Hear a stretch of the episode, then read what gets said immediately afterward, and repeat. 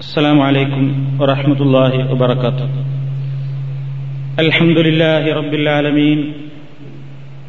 نحمده ونستعينه ونستغفره ونستهديه ونؤمن به ونتوكل عليه. ونعوذ بالله من شرور أنفسنا ومن سيئات أعمالنا. من يهده الله فلا مضل له ومن يضلل فلا هادي له. وأشهد أن لا إله إلا الله وحده لا شريك له. وأشهد أن محمدا عبده ورسوله. أرسله بالهدى ودين الحق ليظهره على الدين كله ولو كره المشركون. اللهم صل على محمد وعلى آل محمد كما صليت على إبراهيم وعلى آل إبراهيم إنك حميد مجيد. اللهم بارك على محمد وعلى آل محمد كما باركت على إبراهيم وعلى آل إبراهيم إنك حميد مجيد أما بعد فإن خير الحديث كتاب الله وخير الهدي هدي محمد صلى الله عليه وسلم وشر الأمور محدثاتها وكل محدثة بدعة وكل بدعة ضلالة സഹോദരന്മാരെ സുഹൃത്തുക്കളെ നമസ്കാരത്തെ സംബന്ധിച്ചാണ് നമ്മൾ വിശദീകരിച്ചു കൊണ്ടിരിക്കുന്നത് കഴിഞ്ഞ ക്ലാസ്സിലൂടെ നമസ്കാരത്തിൽ പ്രവേശിച്ച ഉടനെയുള്ള പ്രാരംഭ പ്രാർത്ഥനകളെ സംബന്ധിച്ചും പിന്നീട് സൂറത്തുൽ ഫാത്തിഹയുടെ തുടക്കമെന്നോണം അഴുതും ബിസ്മിയും ചൊല്ലേണ്ടതിന്റെ ആവശ്യകതയെ സംബന്ധിച്ചും നമ്മൾ വിശദീകരിക്കുകയുണ്ടായി. ഇനി സൂറത്തുൽ ഫാത്തിഹയെ സംബന്ധിച്ച് ചില കാര്യങ്ങൾ നമുക്ക് പഠിക്കാനും മനസ്സിലാക്കാനുമുണ്ട്. നമസ്കാരത്തിൽ ഒരു ദിവസം നിർബന്ധമായും പതിനേഴ് പ്രാവശ്യം നമ്മൾ പാരായണം ചെയ്തുകൊണ്ടിരിക്കുന്ന ഒരു സൂറത്താണ്. സൂറത്തുൽ ഫാത്തിഹ എന്ന പേരിൽ മുസ്ലിമീങ്ങൾക്ക് എല്ലാവർക്കും മനഃപ്പാടമുള്ള ഈ സൂറത്ത്. എല്ലാവർക്കും മനഃപ്പാടമുള്ള സൂറത്താണെങ്കിലും ഏഴ് ആയത്തുകൾ അടങ്ങിയിട്ടുള്ള ആ സൂറത്തിലൂടെ അള്ളാഹു സുബാനുഹൂവത്തായ നമ്മുടെ ശ്രദ്ധയിൽ കൊണ്ടുവരുന്ന മഹത്തായ ആശയങ്ങൾ അത് ബഹുഭൂരിപക്ഷത്തിനും അറിയില്ല എന്നുള്ളതാണ് വസ്തുത. ഏറ്റവും കൂടുതൽ പരിശുദ്ധ ഖുർആാനിന്റെ ആശയങ്ങൾ എല്ലാ ഭാഗങ്ങളിലും കൂടി പറഞ്ഞിട്ടുള്ള ആശയങ്ങളെ ഒന്നിച്ചു പറഞ്ഞിട്ടുള്ള ഒരു അധ്യായമാണ് ഈ സൂറത്ത് എന്ന് വേണമെങ്കിൽ നമുക്ക് പറയാവുന്നതാണ്. പരിശുദ്ധ ഖുർആൻ കൈകാര്യം ചെയ്തിട്ടുള്ള സകല കാര്യങ്ങളിലേക്കുമുള്ള സൂചനകൾ ഈ ഏഴായത്തുകളിൽ അടങ്ങിയതായി നമുക്ക് കാണുവാൻ സാധിക്കുന്നു. ഈ സൂറത്ത് നമസ്കാരത്തിൽ പാരായണം ചെയ്യൽ നിർബന്ധമാണ്. അതിന്റെ വിശദമായ വശങ്ങൾ ഈ സൂറത്തിനെ സംബന്ധിച്ചുള്ള മൊത്തത്തിലുള്ള ഒരു വിശദീകരണം നടത്തിയതിന്റെ ശേഷം നിങ്ങളെ കേൾപ്പിക്കുന്നതാണ്. ആദ്യമായി നമ്മൾ മനസ്സിലാക്കിയിരിക്കേണ്ടത് എന്താണ് സൂറത്തുൽ ഫാത്തിഹയിലൂടെ നമ്മൾ പടച്ചുതമ്പുരാന്റെ മുമ്പിൽ നിന്നുകൊണ്ട് പറയുന്നത് എന്നാണ്. ആദ്യമേ നമ്മൾ പറയുന്നു അഴുതും വിസ്മിയൊക്കെ ചൊല്ലിക്കഴിഞ്ഞാൽ അൽഹമുല്ലാഹി റബ്ബിൽ ആലമീൻ. ഇതാണ്. ഞാൻ വളരെ കാര്യമായി ആവർത്തിച്ചാവർത്തിച്ച് ഓർമ്മപ്പെടുത്തുകയാണ്. ഈ സൂറത്തിന്റെയെങ്കിലും ആശയം ശരിക്കും പഠിക്കാനും ഹൃദിസ്ഥമാക്കാനും നിങ്ങൾ മുന്നോട്ട് വരണം എന്ന് ഓർമ്മപ്പെടുത്തുകയാണ് കാരണം ഫർദ് നിസ്കാരത്തിലായിരുന്നാലും സുന്നത്ത് നിസ്കാരത്തിലായിരുന്നാലും ദിവസേന നമ്മൾ പാരായണം ചെയ്തുകൊണ്ടിരിക്കുന്ന ഈ സൂറത്ത് ഈ ആയത്തുകളിൽ പറയുന്ന വിഷയം എന്താണെന്ന് മനസ്സിലാക്കൽ വളരെ അത്യാവശ്യമാണ് എന്ന് നമ്മൾ ആദ്യം മനസ്സിലാക്കണം. അൽഹമുല്ലാഹി റബ്ബില്ലാലമീൻ എന്താണ് അതിന്റെ അർത്ഥം? സർവസ്തുതിയും ഹംദ് എന്ന് പറഞ്ഞ സ്തുതി എന്നാണ് അർത്ഥം. അതിന്റെ കൂടെ അൽ എന്ന അക്ഷരം എന്ന അവ്യയം ചേർക്കുമ്പോൾ എല്ലാ സ്തുതികളും എന്നായി. അപ്പൊ എല്ലാ സ്തുതികളും ലില്ലാഹി അള്ളാഹുവിനാണ്. എങ്ങനെയുള്ള അള്ളാഹുവാണ്? റബ്ബിൽ ആലമീൻ സർവലോകരുടെയും രക്ഷിതാവായവൻ. അർ റഹ്മാൻ റഹീം മഹാ കാരുണ്യവാനാണവൻ കരുണാനിധിയാണവൻ. മാലിക് യൗമിദ്ദീൻ പ്രതിഫലം നൽകുന്ന നാളിന്റെ ഉടമസ്ഥനാണ് അള്ളാഹു. ഇയ്യാക നഅ്ബുദു വ ഇയ്യാക നസ്തഈൻ. നാഥ നിന്നെ മാത്രം ഞങ്ങൾ ആരാധിക്കുന്നു നിന്നോട് മാത്രം ഞങ്ങൾ സഹായം ചോദിക്കുന്നു. ഇഹ്ദിന സിറാത്തൽ മുസ്തഖീം. ചൊവ്വായ വഴിയിൽ നീ ഞങ്ങളെ ചേർക്കേണമേ. സിറാത്തൽ അദീന അൻഅംത അംതാലൈഹി നീ അനുഗ്രഹിച്ച ആളുകളുടെ വഴിയിലായിരിക്കണം നീ ഞങ്ങളെ ചേർക്കേണ്ടത്. ഗൈരിൽ മഹബൂബി അലൈഹിം നിന്റെ കോപത്തിന് വിധേയരായവരുടെയോ വലല്ലാലീൻ വഴിപിഴച്ച് നശിച്ചുപോയിട്ടുള്ള ആളുകളുടെയോ മാർഗത്തിലല്ല. നീ അനുഗ്രഹിച്ചിട്ടുള്ള ആളുകളുടെ വഴിയിലായിരിക്കണം നീ ഞങ്ങളെ ചേർക്കേണ്ടത്. ഇതാണ് അതിന്റെ ചെറിയ നിലക്കുള്ള ഒരർത്ഥം ഇനി അതിന്റെ വിശദമായ രൂപത്തിൽ ഒരിത്തിരി വിശദീകരണം നമ്മൾ പഠിച്ചിരിക്കുന്നത് വളരെ നല്ലതാണ്. അൽഹംദുലില്ലാഹി റബ്ബിൽ ആലമീൻ എന്ന് പറഞ്ഞുകൊണ്ടാണ് തുടങ്ങുന്നത്. എല്ലാ സ്തുതികളും അള്ളാഹ്ക്കാണ് അൽഹംദുലില്ലാ എല്ലാ സ്തുതികളും അള്ളാഹുവിനാണ്. എന്ന് പറയുമ്പോ സ്വാഭാവികമായും ഒരു ചോദ്യം വരും എന്തുകൊണ്ട്? എന്തുകൊണ്ട് എല്ലാ സ്തുതികളും അള്ളാഹുവിന്? അപ്പൊ അതിന് അള്ളാഹു താല ചെയ്തു തന്നിട്ടുള്ള ഞാമത്തുകൾ ഇങ്ങനെ എടുത്തു പറയാം. പടച്ചതമ്പുരാന്റെ പ്രത്യേകമായ ഗുണങ്ങൾ എടുത്തു പറയുകയാണ്. അള്ളാഹുവിനാണ് സർവസ്തുതിയും പടച്ചതമ്പുരാനെ ഞാൻ സ്തുതിക്കുന്നു. എന്തേ കാരണം? അവൻ റബ്ബുൽ ആലമീനാണ്. രണ്ട് പദങ്ങളുണ്ട് അതിൽ. ഒന്ന് റബ്ബ് മറ്റൊന്ന് ആലമീൻ. റബ്ബ് എന്ന് പറഞ്ഞാൽ യജമാനൻ രക്ഷിതാവ് പടിപടിയായി പരിപാലിക്കുന്നവൻ വളർത്തുന്നവൻ എന്നൊക്കെയാണ് അതിന്റെ ഭാഷാർത്ഥം. ആലമീൻ എന്ന് പറഞ്ഞാൽ ലോകർ ലോകത്തുള്ള എല്ലാത്തിന്റെയും നാഥൻ. ആ നാഥൻ. അവയെ പരിപാലിച്ചു കൊണ്ടുവരുന്ന അവൻ അവനാണ് സർവസ്തുതിയും. ഒരു വലിയ ആശയമാണ് അള്ളാഹു സുബാനഹുത്താല അതിലൂടെ നമുക്ക് പഠിപ്പിച്ചു തരുന്നത്. ഒന്നാമതായി റബ്ബ് എന്ന് പറയുമ്പോൾ രക്ഷിതാവ് എന്നോ മലയാളത്തിൽ അതിന് തുല്യമായ ഒരു പരിഭാഷാ വചനം നമുക്ക് നൽകാൻ സാധ്യമല്ല എന്നുള്ളതാണ് ശരി. പടിപടിയായി വളർത്തിക്കൊണ്ടുവരുന്നവൻ എന്നാണ് അർത്ഥം.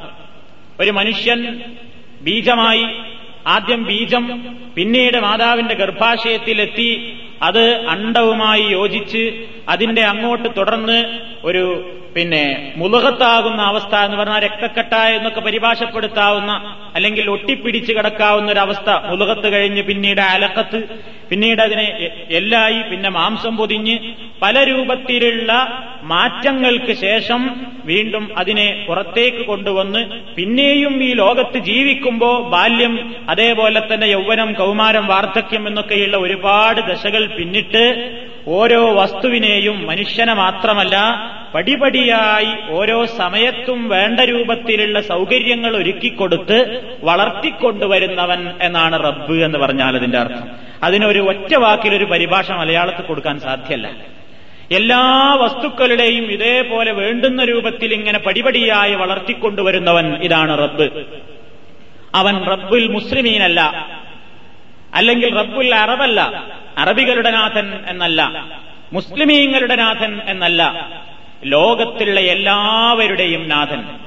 ജീവനുള്ള വസ്തുക്കളുടെയും ജീവനില്ലാത്ത വസ്തുക്കളുടെയും ആകാശഭൂമികളുടെയും അവക്കിടയിലുള്ള സർവചരാചരങ്ങളുടെയും നാഥൻ. ആ നാഥനാണ് സർവസ്തുതിയും. ഇതോടുകൂടെ നമ്മൾ രണ്ട് കാര്യങ്ങൾ നമുക്ക് രണ്ട് ഗുണം കിട്ടുകയാണ് ഈ പ്രഖ്യാപനത്തിലൂടെ. ഒന്നാമത്തെ ഗുണം നമ്മുടെ മനസ്സിൽ നിന്ന് വർഗീയ ചിന്താഗതി നീങ്ങുന്നു എന്നുള്ളതാണ് ഒരു ഗുണം. അൽഹംദുലില്ലാഹി റബ്ബില്ലാലമീൻ എന്ന പ്രഖ്യാപനത്തിലൂടെ സ്വാർത്ഥ താൽപര്യം എന്നുള്ളത് നമ്മളിൽ നിന്ന് നീങ്ങുകയാണ്. അതൊരു മഹത്തായ ആശയമാണ്. കാരണം എന്താണ്? എന്റെ റബ്ബായതുകൊണ്ട് ഞാൻ അള്ളാനെ സ്തുതിക്കുന്നു എന്നല്ല നമ്മൾ പറയുന്നത്. ലോകത്തുള്ള സർവചരാചരങ്ങളെയും വളർത്തിക്കൊണ്ടുവരുന്ന നാഥൻ അവനാണ് എന്നതുകൊണ്ട് ഞാൻ സന്തോഷിക്കുന്നു. അതുകൊണ്ട് ഞാൻ അള്ളാനെ സ്തുതിക്കുന്നു എന്നാണ്. അവ ഈ ലോകത്തുള്ള സർവചരാചരങ്ങളെയും പരിപാലിച്ചു പോരുന്നു അള്ളാഹു എന്ന് നമ്മൾ മനസ്സിലാക്കുകയും എനിക്ക് കിട്ടുന്ന ന്യായത്തിന് മാത്രമല്ല ഞാൻ സന്തോഷിക്കുന്നത്. ഈ ലോകത്ത് അള്ളാഹുവിന്റെ സൃഷ്ടികളായിട്ട് ഏതൊക്കെ വസ്തുക്കളുണ്ടോ അവക്കെല്ലാം അള്ളാഹു നൽകിയിട്ടുള്ള ന്യായത്തുകൾ അള്ളാഹു നൽകി എന്നതിന്റെ പേരിൽ ഞാൻ അതിന് സന്തുഷ്ടനാണ്. ഞാൻ അള്ളാഹുവിനെ അതിന്റെ പേരിൽ സ്തുതിക്കുന്നു എന്നാണ്. അതിൽ മുസ്ലിമീങ്ങളും പെട്ടു ഇവിടുത്തെ അമുസ്ലിമീങ്ങളും പെട്ടു ഇവിടുത്തെ ജീവജാലങ്ങളും പെട്ടു ജീവനില്ലാത്ത എല്ലാ വസ്തുക്കളും പെട്ടു. എല്ലാ വസ്തുക്കൾക്കും നൽകിയ ഞാമത്തുകളുടെ പേരിൽ ഞാൻ സന്തുഷ്ടനാണ്. അത് കാരണത്താൽ നിന്നെ ഞാൻ സ്തുതിക്കുന്നു എന്നാണ്.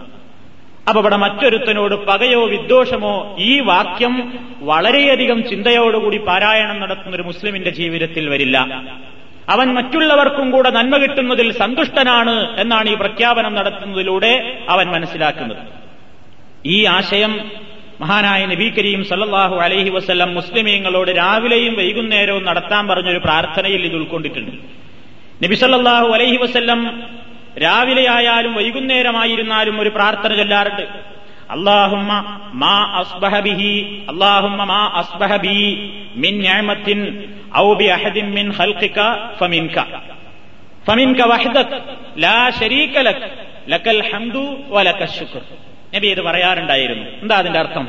അള്ളാഹുമ്മ അള്ളാഹുവേ മാ അസ്ബഹബി മിൻ എനിക്ക് ഈ പ്രഭാതത്തിൽ കിട്ടിയിട്ടുള്ള അനുഗ്രഹങ്ങൾ. എനിക്ക് മാത്രമല്ല ഔബി അഹദിൻ ഹൽക്കിക്ക നിന്റെ പടപ്പുകളിൽ നിന്റെ സൃഷ്ടികളിൽ നിന്ന് ആർക്കൊക്കെ എന്തൊക്കെ ഞാമത്തുകൾ നിന്റെ പക്കൽ നിന്ന് കിട്ടിയിട്ടുണ്ടോ?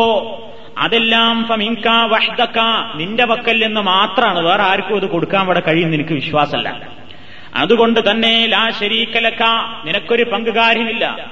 ലക്കൽ ഹംദു വലക്ക ശുക്രു. നാഥ എനിക്കും എന്നെപ്പോലെ നിന്റെ സൃഷ്ടികളായിട്ട് ഇവിടെ ഭൂലോകത്തുള്ള സർവചരാചരങ്ങൾക്കും നീ ഞാമത്തും അനുഗ്രഹവും സുഖവും സൗകര്യങ്ങളും നൽകി എന്നുള്ളതിന്റെ പേരിൽ ലക്കൽ ഹംദു നിനക്കാണ് സർവസ്തുതിയും. വലക്ക ശുക്രു നിനക്കാണ് സർവനന്ദിയും.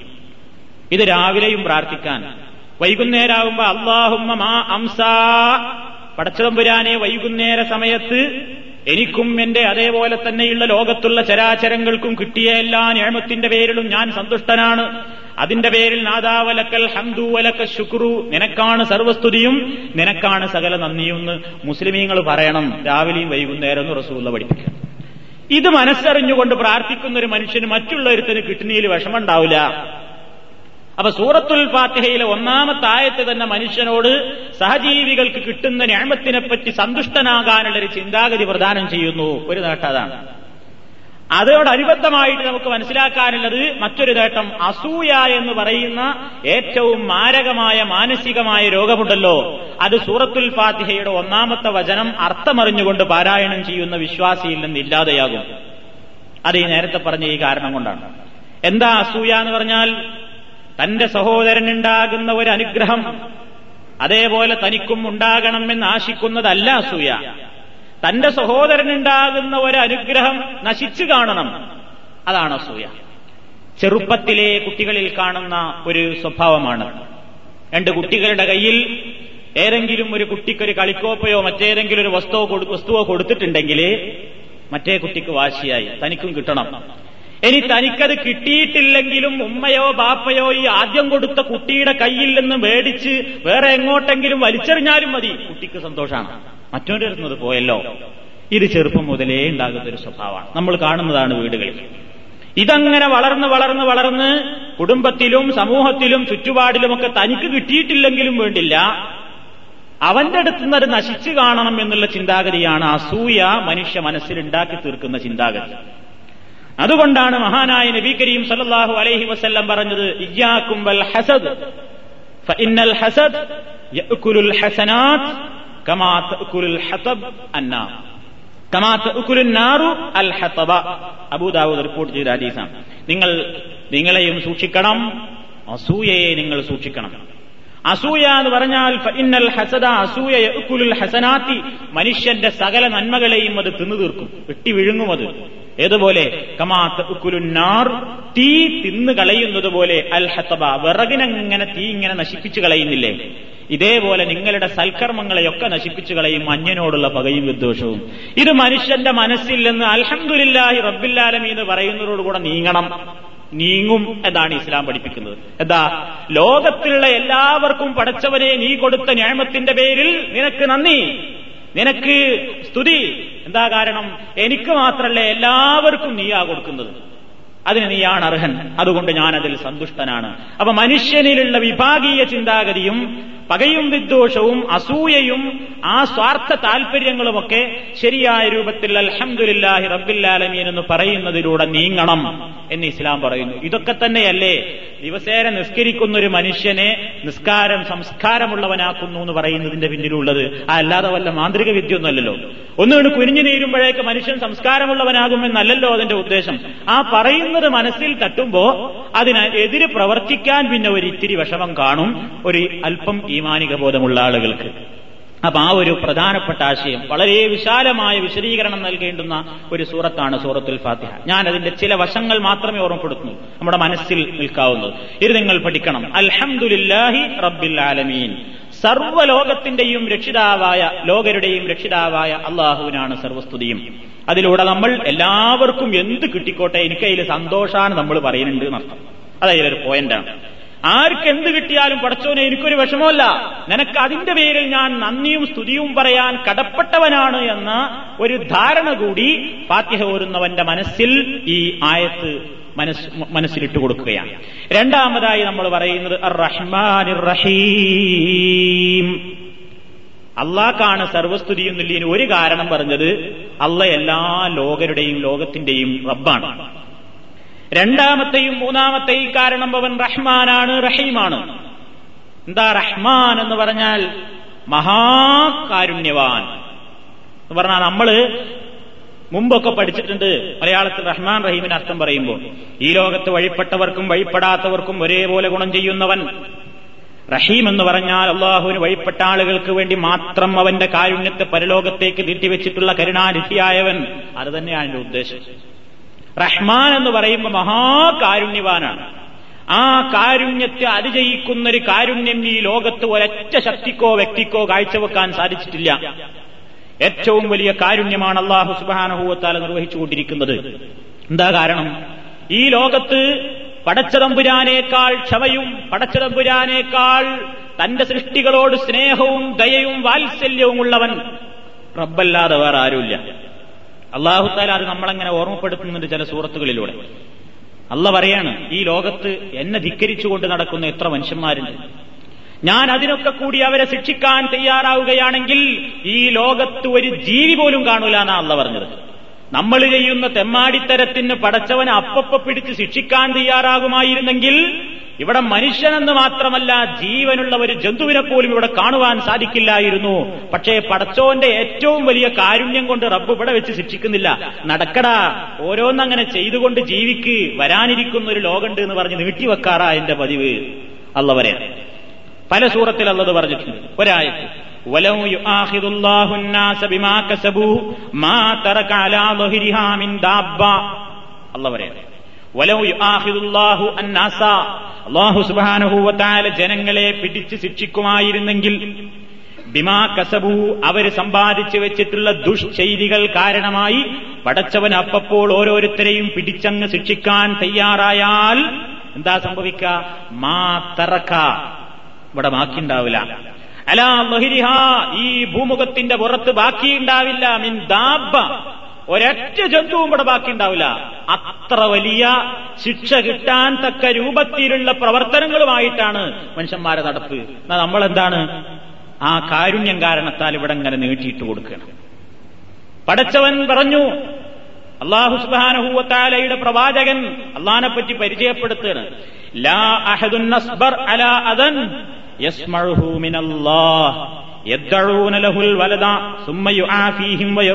ഇമാം ബുഖാരി നിവേദനം ചെയ്യുന്ന സ്വഹീഹായ ഹദീസാണ്.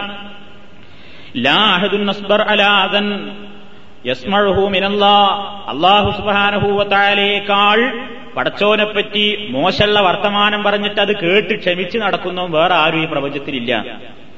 അള്ളാടെ അത്ര അള്ളഹാനെപ്പറ്റി വേണ്ടാത്തത് പറഞ്ഞിട്ട് കേട്ട് ക്ഷമിച്ച് നടക്കുന്ന വേറൊരാൾ ഈ ലോകത്തില്ല. എന്താ പടച്ചോനെ ഏറ്റവും വെറുപ്പുള്ള കാര്യം? എത്തഴൂന ലഹുൽ വലത് അള്ളാഹ്ക്ക് കുട്ടിയിട്ട് എന്ന് മനുഷ്യന്മാർ പറയുന്നു. അള്ളാഹുവിന് മക്കളുണ്ട് എന്ന് പറയുന്നു. എന്നിട്ടും സുമ്മയു ആഫിയും വയറുസുക്കും അത് പറയുന്ന ആൾക്കാർക്കും അള്ളാഹു ഇവിടെ ആരോഗ്യ ആഫിയത്തും രിസുക്കും പണവും എല്ലാ സൗകര്യങ്ങളും നൽകുന്നു. പടച്ചോന്റെ അത്ര ക്ഷമുള്ള ഒരു ലോകത്ത് ആരാളുള്ളത് നമുക്ക് സഹിക്കോ? നാട്ടിൽ ഒരു അവിഹി ഒരു പെണ്ണിനെ അവിഹിതമായിട്ട് ഗർഭം ധരിച്ചു. എന്നിട്ട് ആൾക്കാരെ നമ്മുടെ പേരിൽ ചാർത്തിയാൽ നമ്മളവനെ വിടുവോ?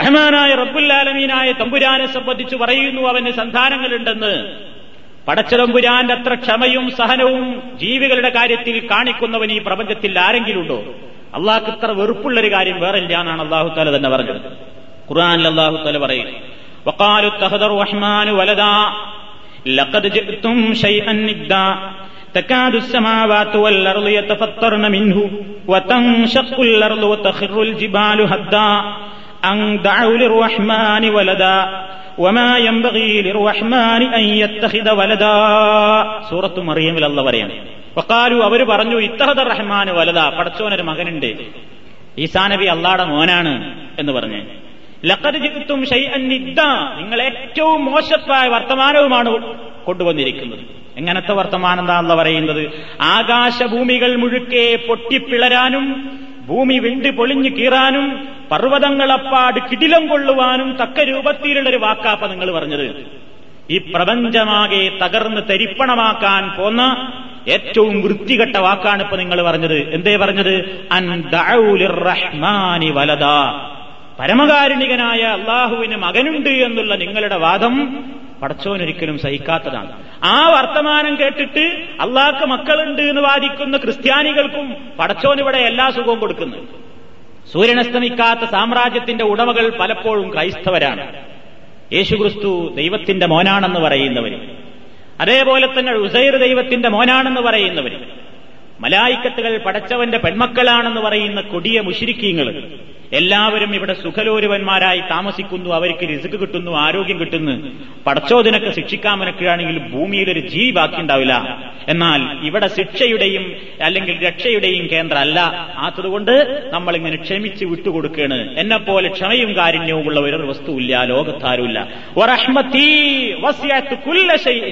എന്റെ റഹ്മത്ത് എല്ലാ വസ്തുക്കളെയും ചൂഴ്ന്നു നിൽക്കാൻ തക്ക വിശാലമാണെന്ന് പഠിച്ചാൻ പുരാൻ പറയും. അതുകൊണ്ടാണ് അതിവിടെ നിലനിൽക്കുന്നത്. അപ്പൊ റഹ്മാൻ റഹ്മാൻ എന്ന് പറയുമ്പോ അള്ളാഹുവിനെ അനുസരിക്കുന്നവർക്കും അനുസരിക്കാത്തവർക്കും ഒക്കെ ഇവിടെ സുഖം കൊടുക്കുന്നുണ്ട്. ധാരാളം കിട്ടുന്നുണ്ട്. ഞാൻ ഇപ്പൊ വലിയ ഞാമത്തിലാന്ന് ആരും വിചാരിക്കണ്ട. പടച്ചോനത് ഇവിടെ അങ്ങനെയാണ്. അള്ളാഹ്ക്ക് ഇഷ്ടപ്പെട്ടതുകൊണ്ട് കൊടുക്കുന്നതുമല്ല വെറുപ്പുണ്ടായതുകൊണ്ട് കൊടുക്കാതിരിക്കുന്നതുമല്ല. ഇതൊക്കെ ഒരു പരീക്ഷണാലയം മാത്രമാണ്. അപ്പൊ റഹ്മാൻ എന്ന് പറയുമ്പോൾ നമ്മുടെ മനസ്സിൽ വരുന്നത് ഏറ്റവും വലിയ കാരുണ കാരുണ്യക്കടലാണ് അവന്റെ അത്ര കാരുണ്യം ഈ ലോകത്താരുമില്ല.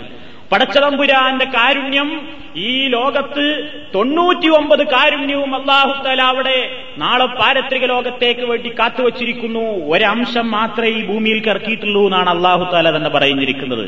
റസൂല്ല പറയാണ് അള്ളാഹുവിന്റെ കാരുണ്യത്തെ ഒരു നൂറായിട്ട് വിഭജിക്കുകയാണെങ്കിൽ തൊണ്ണൂറ്റൊമ്പതും പടച്ചോന്റെ ഖജാനയിൽ തന്നെ വപ്പാണ്. ഒരംശം മാത്രമേ ഇങ്ങോട്ട് ഇറക്കിയിട്ടുള്ളൂ. ആ ഒരൊറ്റ അംശം കൊണ്ടാണ് ഇവിടെ കുഞ്ഞുങ്ങളോട് തള്ളകൾ അമ്മമാര് കാരുണ്യം കാണിക്കുന്നത് ലോകത്ത് കാണുന്ന സകല ഏറ്റവും മുന്തിയ കാരുണ്യമായിട്ട് നമുക്ക് വിശേഷിപ്പിക്കാവുന്ന കാരുണ്യങ്ങളൊക്കെ പാടെ നോക്കിയാലും ഏതേ ഉള്ളൂ? അള്ളാഹുടെ കാരുണ്യത്തിന്റെ ആ ഒരു അംശം മാത്രമേ അതുകൊണ്ടാണ് അവിടെ എല്ലാം നടക്കുന്നത്. അപ്പൊ എത്രമാത്രം അള്ളാഹു പാരത്രിക ലോകത്തേക്ക് വേണ്ടി കാത്തുവെച്ചു എന്ന് നമ്മൾ മനസ്സിലാക്കണം. അതാണ് റഹീം. അവൻ റഹ്മാൻ മാത്രമല്ല അവൻ റഹീമും കൂടിയാണ്. റഹീം. അള്ളാഹുവിന്റെ സിഫത്തുകളിൽ അള്ളാ എന്ന് പറഞ്ഞത് കഴിച്ചാൽ പിന്നെ പടച്ചവനെ പറ്റി ഏറ്റവും കൂടുതൽ പരിചയപ്പെടുത്തിയത് അള്ളാഹു റഹ്മാൻ എന്ന് പറഞ്ഞുകൊണ്ടാണ്. റഹ്മാൻ എന്ന സിഫത്ത് വേറെ ആർക്കും പ്രയോഗിച്ചിട്ടില്ല ഖുർആാനിൽ. അള്ളാഹ് എന്നുള്ള സിഫത്ത് അള്ളാഹ്ക്ക് മാത്രം ഉപയോഗിച്ചതുപോലെ തന്നെ റഹ്മാൻ എന്നുള്ള സിഫത്ത് വേറെ ഒരാളെ പറ്റിയും അള്ള ഖുർആാനിൽ പ്രയോഗിച്ചിട്ടില്ല. അതുകൊണ്ട് തന്നെ ഒരാളെ പറ്റിയും റഹ്മാൻ എന്ന് നമുക്ക് പറയാൻ പാടില്ല. റഹ്മാൻ അള്ളാഹു മാത്രമാണ്. അതേപോലെ തന്നെ അള്ളാഹു സുബാനഹുത്തല പറയുന്നു. ഏറ്റവും വലിയ കാരുണ്യമായിട്ട് പഠിച്ചവും പറഞ്ഞത് ഖുർആൻ നമുക്ക് തന്നതും നബിയെ അയച്ചു തന്നതുമാണ്. അള്ളാഹ്ക്ക് മനുഷ്യരോട് ഏറ്റവും വലിയ കരുണയുണ്ട് എന്നുള്ളതിന് തെളിവായിട്ടല്ല ഖുർആാനിൽ പറഞ്ഞത്.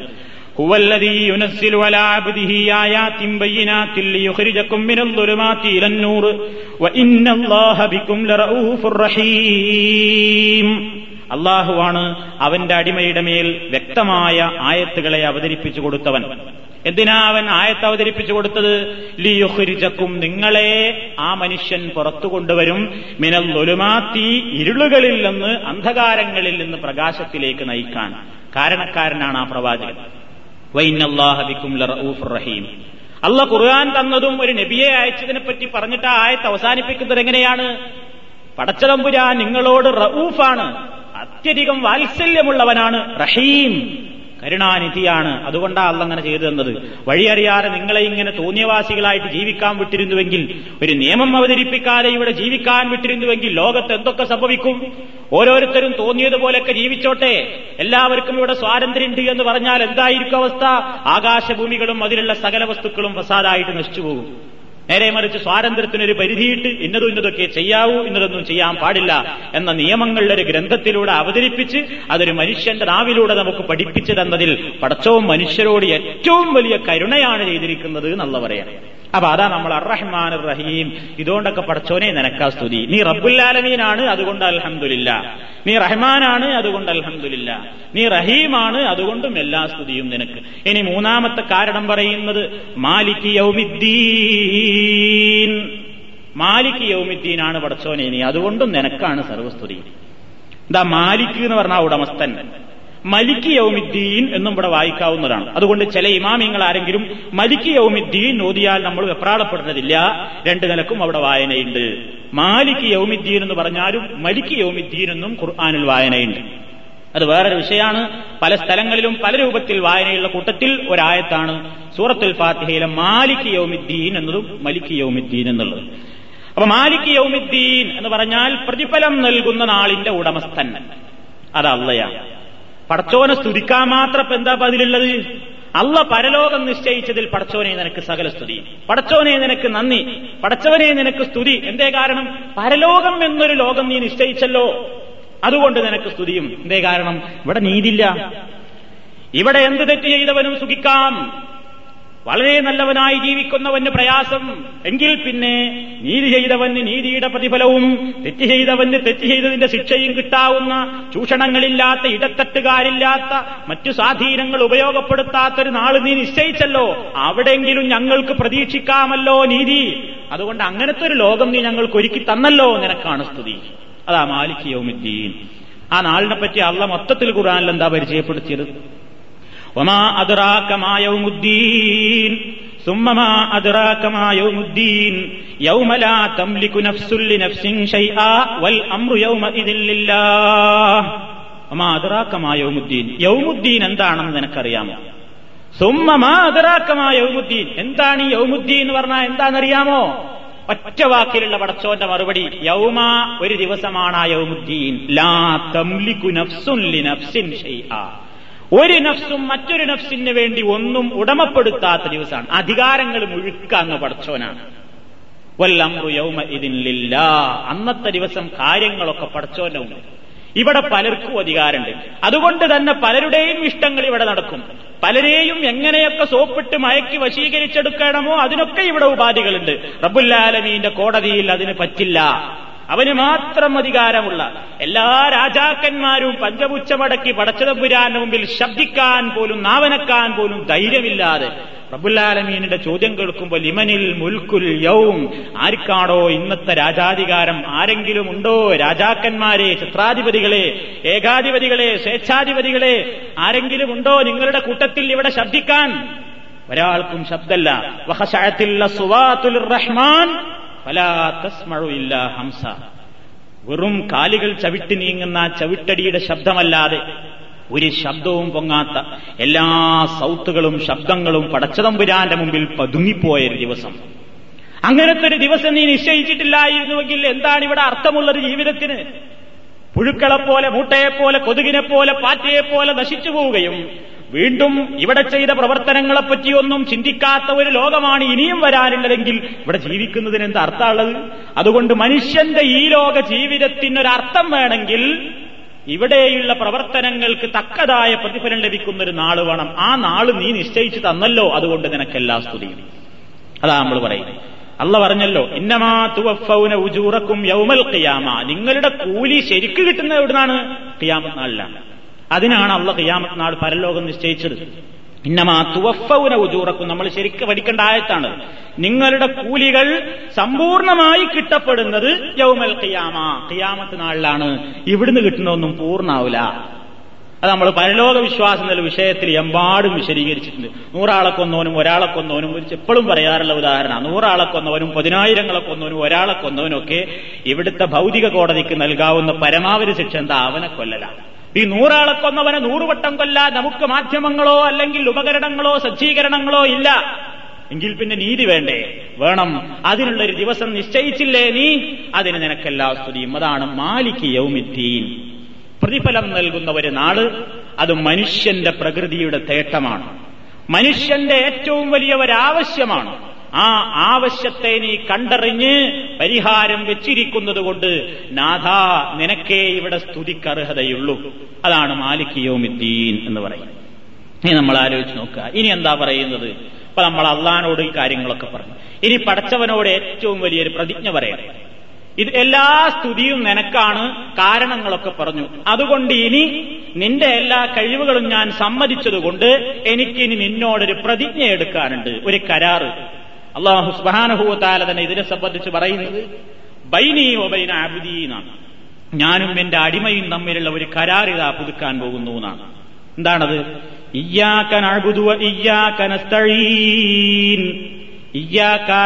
നിന്നെ മാത്രം ഞങ്ങൾ ആരാധിക്കുന്നു. നിന്നോട് മാത്രം നസ്തഴീൻ ഞങ്ങൾ സഹായം ചോദിക്കുകയും ചെയ്യുന്നു. ഇതാണ് അതിന്റെ അർത്ഥം.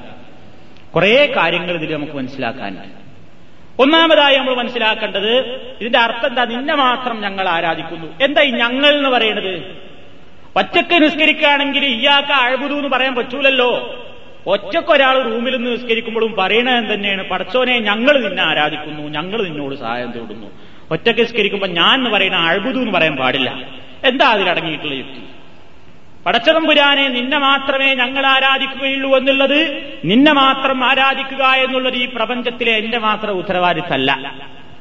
ഈ ലോകത്തുള്ള സകലരുടെയും ഉത്തരവാദിത്തമാണ് അപ്പൊ ഞങ്ങളുടെ മുഴുക്ക ഉത്തരവാദിത്താണ് അപ്പൊ ഞങ്ങൾ എന്നുള്ള പദത്തിലൂടെ നിന്നെ മാത്രം ആരാധിക്കുക എന്നുള്ള തത്വത്തിലേക്ക് സകല മനുഷ്യരെയും കൊണ്ടുവരേണ്ട ഉത്തരവാദിത്തവും കൂടി എനിക്കുണ്ട്. ആ മാർഗത്തിലേക്ക് ജനങ്ങളെ ക്ഷണിക്കേണ്ടുന്ന ഉത്തരവാദിത്വം കൂടി എനിക്കുണ്ട് എന്ന് ഓർമ്മപ്പെടുത്തുകയാണ്. അതാ അയ്യാക്കൻ അഴുതു പടച്ചോനെ ഞങ്ങൾ നിന്നെ മാത്രമേ ആരാധിക്കുള്ളൂ എന്ന് പറയുന്നു. ഞങ്ങളൊന്നടങ്ങുന്ന സമൂഹം സാമൂഹ്യമായ ബാധ്യത മനുഷ്യനെ ഓർമ്മപ്പെടുത്തുകയാണ്. ഞങ്ങൾ നിന്നെ മാത്രം ആരാധിക്കുന്നു. നിന്നോട് മാത്രം സഹായം തേടുന്നു. കാതലായ വശം പരിശുദ്ധ ഖുർആാനിന്റെ ഏറ്റവും കാതലായ വശാണ്. ലായിലാഹ ഇല്ലല്ലാ എന്ന് പറയുന്ന തത്വമുണ്ടല്ലോ അതിന്റെ ഏറ്റവും വലിയ ആശയമാണ് ഇപ്പൊ ഈ പറഞ്ഞിരിക്കുന്നത്. നിസ്കാരത്തിൽ നമ്മളെ കൊണ്ട് നിർബന്ധമായി പതിനേഴ് വട്ടം റഹ്മാനായ റബ്ബ് പറയിപ്പിച്ചിരിക്കുന്നു. നാഥ നിന്നെ മാത്രമേ ആരാധിക്കൂ നിന്നോട് മാത്രമേ സഹായം ചോദിക്കൂ.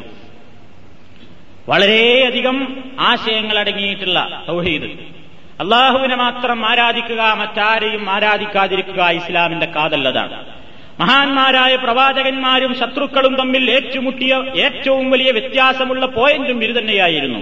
എന്തേ കാരണം? നബീ സല്ലാഹു അലൈഹി വസ്ല്ലം നിയോഗിക്കപ്പെടുന്ന മക്കാരാജ്യത്തുണ്ടായിരുന്ന അബൂജാഹിലും മുഷിരിക്കീങ്ങളും അള്ളാൻ ആരാധിച്ചിരുന്നവരായിരുന്നു. മുഹമ്മദ് നബിയും അള്ളാഹുവിനെ ആരാധിച്ചിരുന്ന വ്യക്തിയായിരുന്നു. പക്ഷേ അബൂജാഹിലിന്റെ വാദവും മുഹമ്മദ് നബി സല്ലാഹു അലൈഹി വസല്ലമിന്റെ വാദവും തമ്മിൽ വേർതിരിഞ്ഞു നിന്നിരുന്നത് ഒരൊറ്റ പോയിന്റിലായിരുന്നു. അബൂജാഹിൽ പറഞ്ഞു അള്ളാഹിനെ ആരാധിക്കണം മറ്റുള്ളവരെ ആരാധിക്കണം. മുഹമ്മദ് നബി സല്ലാഹു അലൈഹി വസ്ല്ലം പറഞ്ഞു അള്ളാഹുവിനെ മാത്രം ആരാധിക്കണം. ഇപ്പൊ എവിടെ വ്യത്യാസം? മാത്രത്തുമ്മലാണ് വ്യത്യാസം അല്ലേ? അബൂജാഹിലും മുഷിരിക്കീങ്ങളും റസൂലുള്ളയും മാറി നിൽക്കുന്ന പോയിന്റ് മാത്രം എന്നുള്ളതിലാണ്. അല്ലാതെ ആരാധിക്കണോ വേണ്ട ഇതിൽ തർക്കല്ല. അള്ളഹാൻ ആരാധിക്കണം അബൂജാഹിലിന്റെ എതിർപ്പില്ല. അബൂജാഹിൽ അള്ളഹാൻ ആരാധിച്ചിരുന്നു. പ്രയാസമുള്ള ഘട്ടം വന്നാൽ അബൂജാഹിലും അനുയായികൾക്ക് ആരോടാ ദുവാ ചെയ്തിരുന്നത്? അള്ളഹാനോട്. ബദർ യുദ്ധത്തിന് ഇറങ്ങേണ്ട ദിവസം അബൂജാഹിൽ കഴവത്തിന്റെ കില്ല പിടിച്ചുകൊണ്ട് പറഞ്ഞത് എന്താണ്? പടച്ചവനെ രണ്ടാലൊരു കക്ഷിയെ ഇതിൽ സത്യത്തിന്റെ കക്ഷിയെ നീ വിജയിപ്പിക്കണം. ബാത്തിലിന്റെ കക്ഷിയെ നീ പരാജയപ്പെടുത്തണം റബ്ബേ എന്ന് കഴബാലയത്തിന്റെ സമീപത്ത് വന്നുകൊണ്ട് കടുത്ത മുഷിരിക്കായ അബൂജാഹിൽ അള്ളഹാനോട് ദുവാ ചെയ്തു. ചരിത്രത്തിലില്ലേ? ചരിത്രമറിയാത്ത ആളുകൾക്ക് ഖുർആാനും മദീസും അറിയാത്ത ആളുകൾക്ക് മോയിൻകുട്ടി വൈദ്യര് രചിച്ചിട്ടുള്ള ബദർമാലയിലെങ്കിലുമില്ലേ എല്ലാവരും സമ്മതിക്കുന്നതാണ്. അബൂജാഹിലിനോടൊന്ന് പറഞ്ഞു അപ്പൊ അബൂജാഹിലിന് അതിൽ എതിർപ്പൊന്നുമില്ല. അള്ളഹാൻ ആരാധിക്കണം അബൂജാഹിലും പറയുന്നു. റസൂലുള്ളയും പറയുന്നു അള്ളഹാൻ ആരാധിക്കണം. പിന്നെ എവിടെ എതിർപ്പ്? റസൂലുള്ള പറഞ്ഞു വാശി പിടിച്ചു പറഞ്ഞു അള്ളഹാനെ മാത്രമേ ആരാധിക്കാൻ പാടുള്ളൂ. മറ്റോ പറഞ്ഞു മാത്രം പോരാ വേറെയും ചിലരൊക്കെ ആവാം. ഇതാണ് രണ്ടും തമ്മിലുള്ള തർക്കം.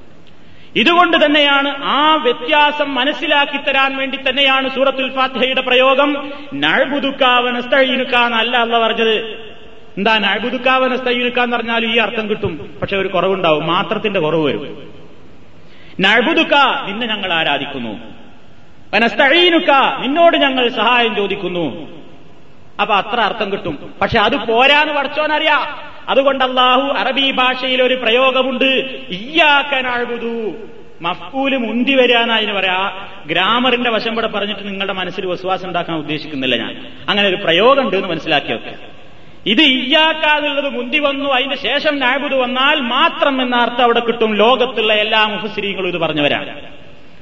അറബി ഭാഷയിൽ എഴുതപ്പെട്ടിട്ടുള്ള തഫ്സീറുകളിൽ ബഹുഭൂരിപക്ഷത്തിലും ആരെങ്കിലും ഒറ്റപ്പെട്ട് പറഞ്ഞിട്ടുണ്ടെങ്കിലല്ലാതെ എല്ലാ തൊണ്ണൂറ്റി ഒമ്പത് തഫ്സീറുകളിലും ശതമാനം തഫ്സീറുകളിലും മലയാള ഭാഷയിൽ മുജാഹിദ് പക്ഷത്തിനെന്ന് എഴുതിയിട്ടുള്ള പരിഭാഷകളിലും സുന്നി പക്ഷത്തിനെന്ന് എഴുതപ്പെട്ടിട്ടുള്ള ഖുർആാനിന്റെ തർജമകളിലും കാലം അടുത്ത കാലം വരെയും കൊടുത്തിട്ടുള്ള അർത്ഥം നിന്നെ മാത്രം ഞങ്ങൾ ആരാധിക്കുന്നു നിന്നോട് മാത്രം ഞങ്ങൾ സഹായം ചോദിക്കുന്നു എന്നുള്ളതാണ്.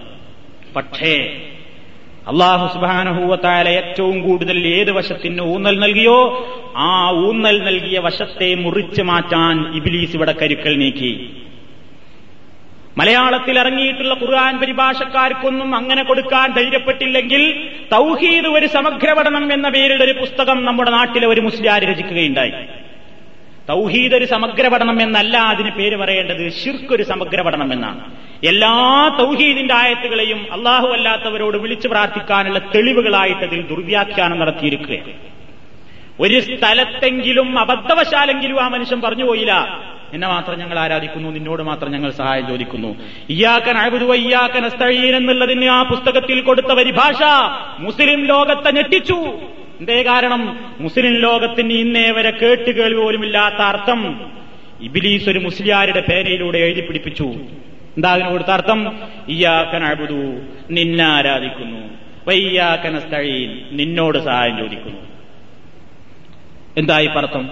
ഇത് പറയുന്നത് നിങ്ങൾ ഇതിനെപ്പറ്റി കൂടുതൽ മനസ്സിലാക്കണമെങ്കിൽ സുന്നി പക്ഷത്ത് നിന്ന് എഴുതിയിട്ടുള്ള തലമുതിർന്ന പണ്ഡിതന്മാരുടെ ഖുർആൻ പരിഭാഷകൾ കമ്പോളത്തിൽ നമുക്ക് വാങ്ങാൻ കിട്ടും കെ വി മുഹമ്മദ് മുസ്ലിയാർ കൂറ്റനാട് ഖുർആാനിന്റെ പരിഭാഷ എഴുതിയിട്ടുണ്ട് ഫുള്ള് ജലാലൈനിയുടെ പരിഭാഷ എന്നോണം ടി കെ അബ്ദുള്ള മുസ്ലിയാർ ഒരു പരിഭാഷ എഴുതിയിട്ടുണ്ട്. അങ്ങനെ രണ്ട് പരിഭാഷകൾ ഇന്ന് നിലവിലുണ്ട്. ആ രണ്ട് പരിഭാഷകളിൽ നിന്നും വ്യത്യസ്തമായി മൊഹീദ്ദീൻ മാലക്ക് പരിഭാഷ എഴുതിയിട്ടുള്ള ഒരു കുതന്ത്രക്കാരനായ ഒരു മുസ്ലിയാര് സൂറത്തുൽ ഫാത്തിഹയുടെ ഒരു വ്യാഖ്യാനം പടുത്ത് ഇറക്കിയിട്ടില്ലേ? എന്താ അതിന് പത്രങ്ങളിലൊക്കെ കൊടുത്ത പരസ്യം? വിശ്വോത്തര ഖുർആൻ വ്യാഖ്യാന ഗ്രന്ഥം എന്നാണ്. വിശ്വോത്തര കൃതി. അദ്ദേഹം അതിന്റെ ആമുഖത്തിൽ പറയുന്നു എനിക്ക് ഈ സൂറത്തുൽ ഫാത്തിഹയടക്കം ഖുർആൻ പരിഭാഷപ്പെടുത്തുവാനുള്ള ആവേശവും വീര്യവും ചൂടും ചുണയും കിട്ടിയത് മൊഹീദ്ദീമാല പരിഭാഷപ്പെടുത്തിയപ്പോഴാണ്. അപ്പൊ ഏതായാലും ഉറപ്പായി ഇനി മൊഹീദ്ദീമാലൊക്കെ ഒപ്പിച്ചേ ഈ പിശാച്ച് എഴുതുള്ളൂ. അത് ഉറപ്പായി. അതവിടെ ഒന്നാം നമ്പറായിട്ട് കാണിച്ചു. ഇയ്യാക്കൻ സ്ഥഴീൻ നിന്നെ മാത്രം ആരാധിക്കുന്നു അവിടെ അർത്ഥമല്ല അത്രേ. മാത്രം അർത്ഥമല്ല അത് മുജാഹിദീങ്ങൾ ഉണ്ടാക്കിയതാണ്. മാത്രം അവിടെ അർത്ഥമല്ല എന്നാണ് അദ്ദേഹത്തിൽ എഴുതി പിടിപ്പിച്ചത്. എന്തിനാണതെന്നറിയോ? മൊയ്തീമാലി എന്നാണല്ലോ ആവേശം. മൊയ്തീമാലിയിൽ പറഞ്ഞു വല്ല നീലത്തിന്നും എന്നെ വിളിപ്പോർക്ക് വായികൂടാ ഉത്തിരം ചെയ്യും ഞാനെന്നോവർ. എവിടുന്ന് എന്നെ വിളിച്ചാലും ഞാൻ നിങ്ങൾക്ക് ഉത്തരം ചെയ്യും. എന്നോട് മാത്രമേ പഠിച്ചോനെ ദുവാ ചെയ്യുള്ളൂ എന്ന് പറഞ്ഞാൽ പിന്നെ ഇത് പറയാൻ പറ്റുമോ പറ്റൂല. അപ്പൊ എന്ത് ചെയ്യണം? കാൽ ചെരുപ്പിന് ഉറപ്പിച്ച് മുറിക്കണം. ചെരുപ്പ് കാലിനൊപ്പിച്ച് മുറിച്ചൂടാ അതാ അദ്ദേഹം കണ്ടുപിടിച്ച പണി. ഇത് മുസ്ലിം ലോകത്ത് ഏറ്റവും വലിയ ഒരു തീരാത്ത ദുഃഖത്തിനിടയാക്കിയിട്ടുള്ള അവസ്ഥയാണ്. ആർക്കും പരിചയമില്ല. ഇയാക്കൻ അഴുതൂന് ഏത് കുട്ടികളും ചെറുപ്പത്തിലേ പഠിച്ച് പഠിച്ചോനെ നിന്നെ മാത്രം ആരാധിക്കുന്നു നിന്നോട് മാത്രം സഹായം ചോദിക്കുന്നു. ഇപ്പതാരും മുസ്ലിയാർക്ക് പഠിച്ചോന്റെ അടുത്ത് പ്രത്യേക ഒരു വഴി കിട്ടിയ പോലെ ഇതിന് ഇയാക്കൻ അഴുതു ഇയാക്കന സ്ഥൈൽ നിന്നെ ആരാധിക്കുന്നു നിന്നോട് സഹായം ചോദിക്കുന്നു. മാത്രല്ല അത്രേ. മാത്രല്ലെങ്കിൽ പോയില്ലേ? ഇസ്ലാം പോയില്ലേ? അബൂജാഹിലിന്റെ ഇസ്ലാമും നമ്മുടെ ഇസ്ലാമും തമ്മിൽ എന്ത് ബന്ധാവിന്നെ മാത്രമില്ലെങ്കിൽ ക്രിസ്ത്യാനികൾക്കും നമ്മൾ തമ്മിൽ എന്താ വ്യത്യാസം? അള്ളാൻ ആരാധിക്കുന്നു എന്നുള്ള ഇവിടെ ഏതെങ്കിലും മതവിഭാഗങ്ങൾക്ക് വ്യത്യാസമുണ്ടോ? ഹിന്ദുക്കൾ അള്ളാൻ ആരാധിക്കുന്നു. എന്ത് പേര് പറയട്ടെ? സർവേശ്വരൻ എന്നോ ഏത് പേരെങ്കിലും പറയട്ടെ? സർവാധിനാഥനെന്നോ പ്രപഞ്ചകർത്താവ് എന്നോ എന്തോ പറയട്ടെ? ഏറ്റവും വലിയ ഒരു പരശക്തി എന്ന നിലയ്ക്ക് ഏറ്റവും വലിയ സർവശക്തനായ നാഥൻ ആരാധിക്കാത്ത ഒരൊറ്റ മതവിശ്വാസിയും ഭൂമുഖത്തില്ല. പിന്നെ എന്തേ ഇപ്പൊ ഇസ്ലാമോ തൊട്ട് വ്യത്യാസം? ഇസ്ലാം പറയുന്നു പടച്ചോനം മാത്രമേ പറ്റുള്ളൂ. അവനാണ് ഖാലിഖ്. ആ വ്യത്യാസത്തെയാണ് ഇവിടെ തകർത്ത് തരിപ്പണമാക്കിയത്. തന്നെയും പടച്ചോനെ നിന്നോട് മാത്രം നിന്നെ ആരാധിക്കുന്നു നിന്നോട് മാത്രം സഹായം ചോദിക്കുന്നുവെന്നാണ് നോക്കി നിങ്ങൾ ലോകത്തിറങ്ങിയിട്ടുള്ള സകല ഖുർആാനിന്റെ പരിഭാഷകളിലും ഈ മാത്രം നിങ്ങൾ പരിശോധിച്ചു നോക്കൂ കാണാം. ഈ ഒരൊറ്റ മൊഹീദ്ദീമാലയുടെ വ്യാഖ്യാനം എഴുതിയ ഈ മനുഷ്യന്റെ തൂലികയിലൂടെ വന്ന അർത്ഥമല്ലാതെ അയാളുടെയും അയാളുടെ അനുയായികളുടെ മറ്റു ചില പുസ്തകങ്ങളിലും വന്ന അർത്ഥമല്ലാതെ ഒരൊറ്റ ഖുർആൻ പരിഭാഷകളിലും ഇത് നമുക്ക് കാണാൻ സാധ്യമല്ല ഇത് ജനങ്ങളധികം അറിഞ്ഞിട്ടില്ല. എന്നാ ജനങ്ങളോട് ഇത് തുറന്നു പറയണം. അതാണ്. നിസ്കാരത്തിൽ നമ്മൾ അള്ളാഹുവിനോട് അതാണ് പ്രതിജ്ഞ എടുക്കുന്നത്. നാഥാ നിന്നെ മാത്രം ഞങ്ങൾ ആരാധിക്കുന്നു. നിന്നോട് മാത്രം ഞങ്ങൾ സഹായം ചോദിക്കുന്നു. എല്ലാ സഹായത്തിന്റെയും ഉറവിടം നീയാണ്. അന്നലക്ക് ഞങ്ങളുടെ എല്ലാ സഹായത്തേട്ടവും നിന്നോടാണ്. മനുഷ്യന്മാര് പരസ്പരം തമ്മിലുള്ള കാര്യങ്ങൾക്ക് അങ്ങും സഹായം ചോദിക്കാൻ പാടില്ല. ഒരു പത്ത് രൂപ കടം തരൂ എന്ന് പറയാൻ പാടില്ല എന്നല്ല ഇതിന്റെ അർത്ഥം. അത് നമ്മൾ ഈ ഇരുപത്തെട്ട് കാസറ്റ് ഉണ്ടല്ലോ അതിൽ ആ അള്ളാഹുവിലുള്ള വിശ്വാസം എന്നുള്ളതിൽ നമ്മൾ വിശദമായിട്ട് പറഞ്ഞിട്ടുണ്ട്. അതുകൊണ്ട് ആവർത്തിക്കുന്നില്ല. എന്താണ് എന്താണ് സഹായത്തേട്ടങ്ങൾ തമ്മിലുള്ള പ്രത്യേകത എന്താണ്? ചോദിക്കാവുന്നത് ഏത്? ചോദിക്കാൻ പറ്റാത്തത് ഏത്? എന്നൊക്കെ അതിൽ വിശദീകരിച്ചിട്ടുണ്ട്.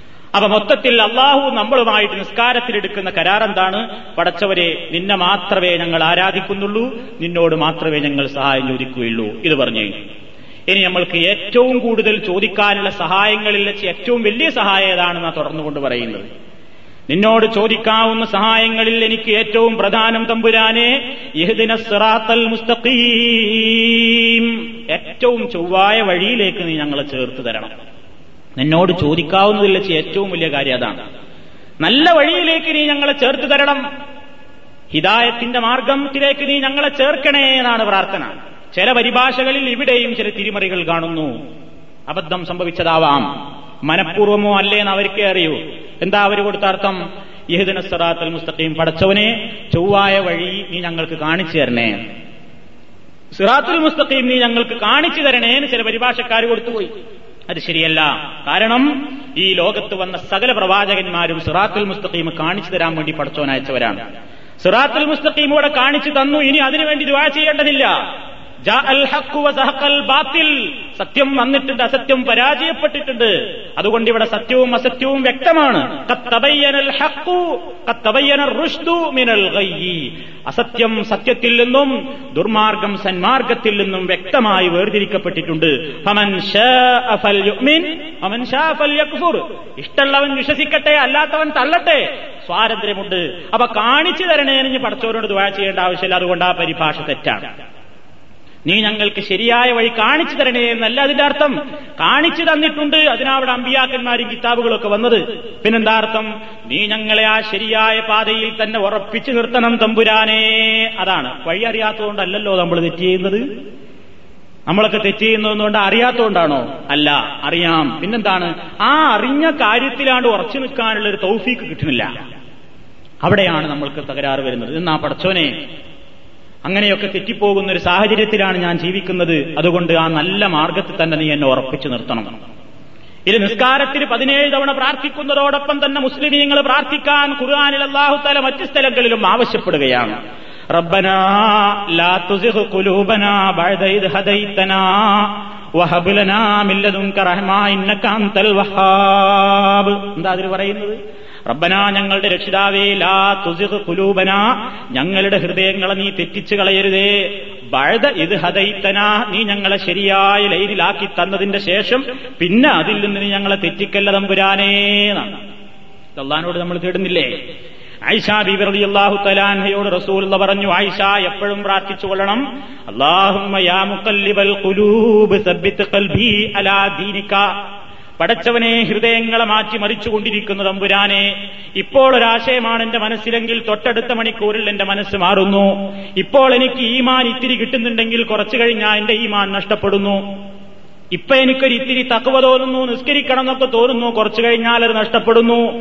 രാവിലെ ഒരു കാര്യം ചിന്തിക്കുന്നു വൈകുന്നേരം അതിന്റെ നേരെ എതിരാണ് എന്റെ മനസ്സ് ഇങ്ങനെ മാറി മറിഞ്ഞുകൊണ്ടിരിക്കുന്ന രാവിലെ കാഫറും വൈകുന്നേരം മുഗ്മിനും വൈകിട്ട് മുഗ്മിനും രാവിലെ കാഫറുമൊക്കെയായി മാറുന്നൊരവസ്ഥയിലാണ് റബ്ബെ ഞാൻ ജീവിക്കുന്നത്. എത്രയോ നല്ല മനുഷ്യന്മാർ ജീവിതത്തിൽ ഒരുപാട് പഠിച്ചു പക്ഷേ മരിച്ചുപോയത് കാഫറായിട്ടാണ്. എത്രയോ മനുഷ്യന്മാർ കാഫറുകളായി ജീവിച്ചു പക്ഷേ മരണസമയത്ത് ഇസ്ലാമിലേക്ക് വന്ന് നല്ലവരായി മരിച്ചുപോയി. അപ്പൊ കാര്യത്തിന്റെയൊക്കെ കിടപ്പ് പടച്ചവനെ നിന്റെ വക്കലാണ് ഉറച്ചു നിന്ന് മരണം വരെയും എനിക്ക് നല്ല മാർഗത്തിൽ നിൽക്കാനുള്ള തൗഫീക്ക് തരണം. അതുകൊണ്ട് സിറാത്തുൽ മുസ്തഖീമില്ലെന്ന് റബ്ബേ നീ എന്നെ തെറ്റിക്കരുതേ. സബ്ബിത്ത് കൽബി അലാ ദീനിക്കാ നിന്റെ ശരിയായ ദീനിൽ തന്നെ എന്റെ ഹൃദയത്തെ നീ ഉറപ്പിച്ചു നിർത്തിത്തരണേ റബ്ബേ എന്ന് എല്ലാ സമയത്തും പ്രാർത്ഥിക്കാൻ റസൂലുള്ള സത്യവിശ്വാസികളുടെ മാതാവായ ആയിഷ ബീവിയോട് പറഞ്ഞു കൊടുക്കുകയാണ് നമുക്കൊക്കെ ബാധകാണത്. അതാണ് നമ്മൾ നിസ്കാരത്തിൽ പറയുന്നത്. നല്ല ഓർമ്മ വെച്ച് നമ്മൾ പടച്ചോനോട് പറയണം. പടച്ചോനെ ശരിയായ വഴിയും തെറ്റല്ലേ? ഇതായത്തും തെറ്റിപ്പോകല്ലേ? എന്താ കാരണം? അതിന്റെ താക്കോൽ പടച്ചോന്റെ കയ്യിലാണ്. ലോകത്തൊരാളെ കൊണ്ടും അവൻ എത്ര വലിയവനാണെങ്കിലും ഒരു മനുഷ്യനെ ഉപദേശിക്കാനല്ലാതെ ഹിതായത്ത് കൊടുക്കാൻ കഴിയൂല. നബിസല്ലാഹു അലൈഹി വസല്ലമ തങ്ങൾക്ക് എത്രമാത്രം ആഗ്രഹമുണ്ടായിരുന്നു സ്വന്തം പിതൃവ്യനായ അബൂ താലിബും മരിക്കണ സമയത്തെങ്കിലും ഒന്ന് ലായിലായില്ലെന്ന് പറഞ്ഞു കിട്ടിയെങ്കിൽ എന്ന് കൊതിച്ചുപോയി. ആര്? എല്ലാ കാര്യങ്ങളിലും അള്ളാഹുവിന്റെ മഹത്തായ അനുഗ്രഹം വർഷിച്ചുകൊണ്ടിരിക്കുന്ന റഹ്മത്തുല്ലിൽ ആലമീനായ എല്ലാ ലോകത്തിനും അനുഗ്രഹമായി കണ്ട് നിയോഗിക്കപ്പെട്ട റസൂലുള്ള കൊതിച്ചൊരു കാര്യം നടന്നില്ല. എന്തേ? എന്റെ അളാപ്പാല എന്റെ മൂത്താപ്പ ഒന്ന് ഇസ്ലാമായെങ്കിൽ എന്ന് കൊതിച്ചുപോയി. ആ കൊതി നേരിൽ കാണാൻ കഴിയാതെ ആശ ഒരിക്കലും തനിക്ക് നേടിയെടുക്കാൻ പറ്റാതെ അബൂത്താലിബ് കാഫിറായി മരിച്ചു പോന്ന് അവിടെ നിന്ന് പിരിഞ്ഞു പോരുമ്പോ ജിബിരിയിൽ വഹിയും കൊണ്ടിറങ്ങിക്കൊണ്ട് റസൂലുല്ലാനെ സമാധാനിപ്പിക്കണം. നബിയെ നിങ്ങൾ വിഷമിക്കണ്ട.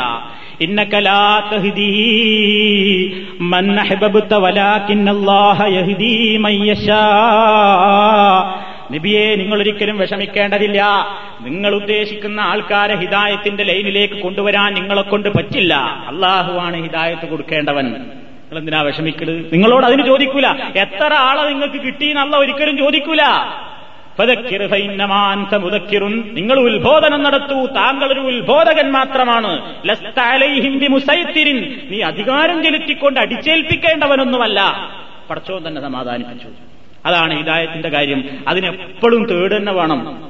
എത്ര നമ്മളിപ്പോ ഇങ്ങനെ പറയണ്? നമ്മളെ മരണം എങ്ങനെ ആയിരിക്കും എന്ന് പറയാൻ പറ്റുമോ ഇപ്പൊ ഇങ്ങനെ ജീവിക്കണ്. കാഫറായിട്ട് ചത്തുപോകുന്ന അവസ്ഥയിലാണെങ്കിലോ അള്ളാഹു നമ്മളെ കാത്തിരക്ഷിക്കുമാറാകട്ടെ ആ ഒരു അവസ്ഥയാണ് മനുഷ്യന്റെ ജീവിതം. നമ്മൾ കാണുന്നില്ലേ? ജീവിതത്തിൽ എത്രയോ അനുഭവങ്ങൾ കാണുന്നില്ലേ? വലിയ വലിയ പണ്ഡിതന്മാർ അവസാനം കാഫറായി ചത്തുപോകേണ്ട അവസ്ഥ വന്നു. എന്നാൽ ഏറ്റവും വലിയ നിരീശ്വരവാദികൾ ജനങ്ങൾക്ക് തൗഹീദിന്റെ വെള്ളി വെളിച്ചം പ്രസംഗിക്കാനും എഴുതാനും തക്ക ഹിദായത്ത് അവർക്ക് കിട്ടി. അതൊക്കെ ലോകത്തിന്റെ മാറ്റങ്ങളാണ്. ഇതൊക്കെ പിടിച്ചു നിർത്താൻ പണം കൊണ്ടും സ്വാധീനം കൊണ്ടും ഒന്നും നടക്കൂല. പടച്ചോന്റെ മഹത്തായ ഒരു തൗഫീഖ് വേണം അതിനായി ദിവസേന പ്രാർത്ഥിക്കുന്നത് റബ്ബേ ഹിദായത്തിന്റെ ലൈനിൽ നിന്ന് തെറ്റല്ലേ? അത് അള്ളഹാനെ കൊണ്ട് മാത്രമേ സാധിക്കുള്ളൂ. ലോകത്തൊരാൾക്കും ഹിദായത്ത് കൊടുക്കാൻ പറ്റൂല ഒരാളെ കൊണ്ടും. നമ്മളെന്താ വിശ്വസിക്കുന്നത്? മൊയ്തീ മാലയും അതേപോലെ തന്നെ മറ്റുള്ള മാലകളുമൊക്കെ മനുഷ്യന്റെ വഴികാട്ടിയാണെന്നാണല്ലോ പരിചയപ്പെടുത്തുന്നത്.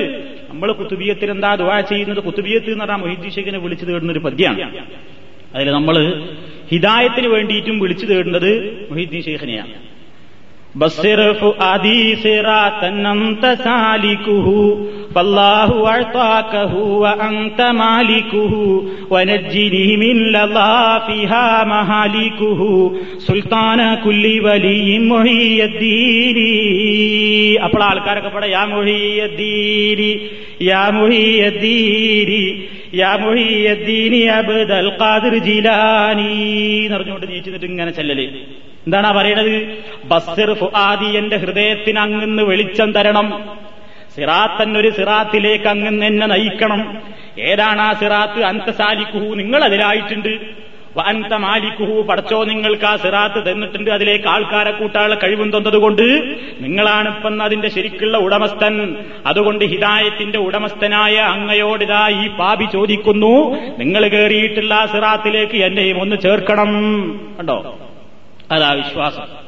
മഹീദ്ദി ഷെയ്ഖിന് നിരനെ കൊടുപ്പാനും നിലനെ കളവാനും നയൻ അവർക്കനുവാദം കൊടുത്തോവർ എന്നാണ്. മൊയ്തി ഷെയ്ഖിന് ഇഷ്ടമുള്ളവരെ ഒരൊറ്റ നിമിഷം കൊണ്ടാണ് വലിയാക്കും ഇഷ്ടമല്ലാത്തവന്റെ വിലായത്തിന്റെ പട്ടം തട്ടിത്തെറിപ്പിക്കുന്നൊക്കെ മാലിയിൽ പറയുന്നത്. എങ്ങനെയാ പണി അള്ളാഹു ആയാലും ഒരാൾ പടച്ചോന്റെ വലിയാണെങ്കിൽ മൊയ്തി ഷെയ്ഖിന് ഇഷ്ടമല്ലെങ്കിൽ വിലായത്താണ് എടുത്തു കീറുത്തത് എന്താ അതുപോലെ സർട്ടിഫിക്കറ്റ്? ആ വിച്ചാൻ കീറിപ്പോവാൻ? അങ്ങനെയൊക്കെ ആളുകൾ വിശ്വസിച്ചുകൊണ്ടിരിക്കുന്നത്. ഷെയ്ഖുമാർക്ക് മനുഷ്യരുടെ ഹൃദയങ്ങൾ ഇങ്ങനെ നിയന്ത്രിക്കാൻ സാധിക്കുമെന്നാണ്. ഇഷ്ടമുള്ളവരെ ഇസ്ലാമിലേക്കും കൊണ്ടുവരാനും ഇഷ്ടമല്ലാത്തവരെ ഇസ്ലാം എന്നാണ് പുറത്താക്കാനും ഒക്കെ ഷെയ്ഖുമാർക്ക് സാധിക്കുമെന്നാണ് ഇവിടെയുള്ള ചില കള്ളക്കഥകൾ പ്രചരിപ്പിച്ചുകൊണ്ടിരിക്കുന്നത്. ഇതിനെതിരെയാണ് മുസ്ലിമിനോട് അള്ളാഹു താല പറയുന്നത് പടച്ചോനെ നിനക്ക് മാത്രമേ ഹിതായത്ത് കൊടുക്കാൻ സാധിക്കൂ. ലോകം കണ്ട ഏറ്റവും നല്ല നേതാവ് അഷ്റഫുൽ ഹൽക്കിന് പോലും സ്വന്തം കുടുംബത്തെ അല്ലെങ്കിൽ ഇഷ്ടപ്പെട്ട വ്യക്തികളെ ഹിതായത്തിലേക്ക് കൊണ്ടുവരാൻ സാധിച്ചിട്ടില്ല. എന്ന് അല്ല പറഞ്ഞിട്ടുണ്ട്. അതുകൊണ്ട് അള്ളഹാനോട് മാത്രമേ ഇതിന് ചോദിക്കാൻ പറ്റുള്ളൂ അതാണ് നമ്മൾ ഈ ചോദിക്കുന്നത്. ഇനി ഏതാ നമ്മൾ ചോദിക്കുന്ന വഴി? അലൈഹിം അലൈഹിം ഏത് സിറാത്താണ് ഞങ്ങൾ ആഗ്രഹിക്കുന്നത്? ഏത് സിറാത്തിലാണ് റബ്ബേ നീ ഞങ്ങൾ ചേർക്കേണ്ടത്? സിറാത്തല്ലദീന അന്നം അലൈഹിം നീ അനുഗ്രഹിച്ച ആൾക്കാരുടെ വഴി. ലോകത്ത് രണ്ടു മൂന്ന് വഴികളുണ്ട്. നീ അനുഗ്രഹിച്ചവരുടെ വഴി നിന്റെ കോപത്തിന് വിധേയരായ ഇബിലീസിന്റെയും പാർട്ടികളുടെയും വഴി അതിന് ചേർക്കരുത്. നീ അനുഗ്രഹിച്ചവരായ നല്ലവരുടെ വഴിയിൽ നീ ഞങ്ങളെ എന്നും ഉറപ്പിച്ചു നിർത്തണം. ആരാണ് അള്ളാഹു അനുഗ്രഹിച്ചവർ അലൈഹിം മിനൻ ഹസുന ഉലായിക റഫീഖാ. പറയാണ്. അള്ളാഹു അനുഗ്രഹിച്ച നബിമാര് സിദ്ദീഖീങ്ങൾ ശുഹദാക്കൾ സാലിഹീകൾ ഇവരൊക്കെയാണ് ഏറ്റവും നല്ല കൂട്ടുകാർ നാളെ പരലോകത്ത്. അവരുടെ വഴിയിലാ റബ്ബേ നീ ഞങ്ങളെ ചേർക്കേണ്ടത്. അവരെങ്ങനെ ജീവിച്ചോ അവരെന്ത് പ്രബോധനം നടത്തിയോ അവരെ ഏത് മാതൃക കാണിച്ചു തന്നോ ആ വഴിയിൽ നീ ഞങ്ങളെ ചേർക്കണം. വൈരിൽ മകദൂബി അലൈഹിം നിന്റെ കോപത്തിന് വിധേയരായവരുടെ വഴിയിൽ ചേർക്കല്ലേ ജൂതന്മാർ. വലല്ലാലീൻ പഴച്ചുപോയ ആളുകൾ ക്രിസ്ത്യാനികൾ ജൂത ക്രൈസ്തവരുടെ ആ സ്വഭാവത്തിൽ ഞങ്ങളെ ചേർക്കല്ലേ. ഈ ജൂത ക്രൈസ്തവരുടെ മാർഗത്തിൽ ചേർക്കല്ലേ എന്ന് പറയുമ്പോ നമ്മൾ മനസ്സിലാക്കണം എന്തുകൊണ്ടാ ജൂതന്മാരും ക്രിസ്ത്യാനികളും ശപിക്കപ്പെട്ടവരും കോപിക്കപ്പെട്ടവരുമൊക്കെ ആയത് ആ സ്വഭാവങ്ങളൊന്നും നമ്മുടെ ജീവിതത്തിൽ ഉണ്ടാകരുത്. ഖുർആൻ ഒരുപാട് കാരണങ്ങൾ പറഞ്ഞിട്ടുണ്ട് അവർക്ക് അള്ളാടെ ലാനത്തിറങ്ങാൻ ഒരുപാട് കാരണങ്ങൾ പറഞ്ഞിട്ടുണ്ട്. ആ രൂപത്തിലുള്ള ദുസ്വഭാവങ്ങളൊന്നും ഉണ്ടാവരുതേ. നബിസല്ലാഹു അലൈഹി വസല്ല കാര്യമായിട്ട് പറഞ്ഞു ലാനത്തുല്ലാഹി അലൽ യഹൂദി വൻ നസാറ ഇത്തഖദു ഖുബൂർ മസാജിദ. ജൂത ക്രൈസ്തവ വർഗത്തിന് ശാപം കിട്ടാനുള്ള ഒരു കാരണം അവരിലെ പുണ്യവാളന്മാരുടെ കബറുകൾ അവർ കെട്ടിപ്പൊന്തിച്ചവിടെ ആരാധനാ കേന്ദ്രങ്ങളാക്കി മാറ്റാറുണ്ടായിരുന്നു എന്നാണ്. ഇന്നഹും സാലിഹുൻ മസ്ജിദ. അവരിൽപ്പെട്ടവര് സാലിഹായ മനുഷ്യൻ മരിച്ചു കഴിഞ്ഞാൽ ബനൌ അല കബിരിഹി അദ്ദേഹത്തിന്റെ കബറിന്റെ മേൽ അവർ എടുക്കും മസ്ജിദിന് ഒരു പള്ളി എടുക്കും. എന്നിട്ട് അവിടെ അത് ചുറ്റിപ്പറ്റിക്കൊണ്ട് ആരാധന. ഈ സ്വഭാവക്കാരായിരുന്നവര്. ഇത് പ്രാർത്ഥിക്കുന്ന ഒരു മുസ്ലിമിന്റെ മനസ്സിൽ വരുന്നു. ജൂതനും ക്രിസ്ത്യാനിയും പടച്ചതമ്പുരാന്റെ നാശത്തിനും കോപത്തിനും ലയനത്തിനും എന്തുകൊണ്ടൊക്കെ വിധേയമായോ അത്തരത്തിലുള്ള സ്വഭാവങ്ങളൊന്നും റബ്ബേ എന്റെ ജീവിതത്തിൽ വരാതെ നോക്കണേ വടച്ചോനെ അതാണ് നീ അനുഗ്രഹിച്ച നബിമാരുടെ വഴിയിലേ ഉണ്ടാകാവൂ അതിലേ നീ ഞങ്ങളെ ചേർക്കാവൂ എന്ന് പറയുന്നത്. ഇതാണ് പ്രാർത്ഥിക്കുന്നത് നമ്മൾ. ഈ പ്രാർത്ഥനയ്ക്ക് ശേഷം നമ്മൾ എന്ത് ചെയ്യുന്നു? ആമീൻ എന്ന് പറയുന്നു. ആമീൻ എന്ന് പറയൽ വളരെയധികം പ്രാധാന്യമുള്ള ഒരു സന്ദർഭമാണത്. ഫാത്തിഹ ഓതിക്കഴിഞ്ഞാൽ മഹാനായ നബി കരീം സല്ലാഹു അലൈഹി വസ്ല്ലം ആമീൻ എന്ന് പറയാറുണ്ടായിരുന്നു എന്ന് നമുക്ക് കാണാൻ സാധിക്കും. ഇനി ആമീൻ പറയേണ്ടുന്ന രൂപത്തെ സംബന്ധിച്ചും അതിന്റെ സന്ദർഭവും അതേപോലെ തന്നെ ഇനി സൂറത്തുൽ ഫാത്തിഹയുടേതായ മറ്റ് ചില മസലകളെ സംബന്ധിച്ചുമൊക്കെ ഇൻഷാല്ല തുടർന്നുള്ള ക്ലാസ്സുകളിൽ നിങ്ങൾക്ക് കേൾക്കാവുന്നതാണ്. ഇന്ന് ഞാൻ ഈ കേൾപ്പിച്ച ഈ സൂറത്തുൽ ഫാത്തിഹ ഈ ഏഴായത്തുകളെ സംബന്ധിച്ചും മൊത്തത്തിലുള്ളൊരു വിവരമെങ്കിലും നമ്മൾ നേടിയെടുക്കുകയും നമ്മുടെ മനസ്സിൽ നിന്നത് മായാതെ മറയാതെ എന്തൊക്കെ വാക്യങ്ങളും എന്തൊക്കെ ആദർശങ്ങളുമാണ് ഈ സൂറത്തുൽ ഫാത്തിഹയിലൂടെ ദിവസം പതിനേഴ് തവണ എന്റെ നാഥന്റെ മുമ്പിൽ ഞാൻ പറയുന്നത് എന്നെങ്കിലും ചുരുങ്ങിയ നിലയ്ക്ക് മനസ്സിലാക്കുകയും അത് നമ്മുടെ ജീവിതത്തിൽ ഒരു വഴികാട്ടിയായി തീരുമാറ് പ്രാവർത്തികമാക്കി തീർക്കുകയും ചെയ്യാൻ ഞാനും നിങ്ങളും ശ്രമിക്കുക. സർവശക്തനായ തമ്പുരാൻ അവന്റെ വിശുദ്ധ ഖുർആാനും തിരുസുന്നത്തും അനുസരിച്ചുകൊണ്ട് ജീവിക്കുന്ന മുത്തക്കീങ്ങളിൽ നമ്മെ എല്ലാവരെയും ഉൾപ്പെടുത്തുമാറാകട്ടെ. നമ്മുടെ എല്ലാ പാപങ്ങളും അള്ളാഹു സുബാനഹുവത്താൽ അവന്റെ മഹത്തായ പുതൽ കൊണ്ട് പുറത്തു മാപ്പാക്കി തരുമാറാകട്ടെ. മരിക്കുന്ന അവസരത്തിൽ ഈമാനോടുകൂടെ മരിക്കുവാനുള്ള സൗഭാഗ്യം റബ്ബു സുബാനഹു നമുക്കും നമ്മുടെ മാതാപിതാക്കൾക്കും കുടുംബാദികൾക്കും പ്രദാനം ചെയ്യുമാറാകട്ടെ. കബർ ശിക്ഷയിൽ നിന്നും നരകശിക്ഷയിൽ നിന്നും അള്ളാഹു നമ്മെ എല്ലാവരെയും കാത്തുരക്ഷിക്കുമാറാകട്ടെ നമ്മുടെ പ്രവർത്തനങ്ങളിൽ അള്ളാഹു ഹൈറിനെയും വർക്കത്തിനെയും ചെയ്യുമാറാകട്ടെ റബ്ബനാ ലാ തുആഖിദ്ന ഇൻ ഔ അനിൽ ഹംദുലില്ലാഹി റബ്ബിൽ ആലമീൻ. അസ്സലാമു അലൈക്കും വറഹ്മത്തുള്ളാഹി വബറകാതുഹു وبرکاتہ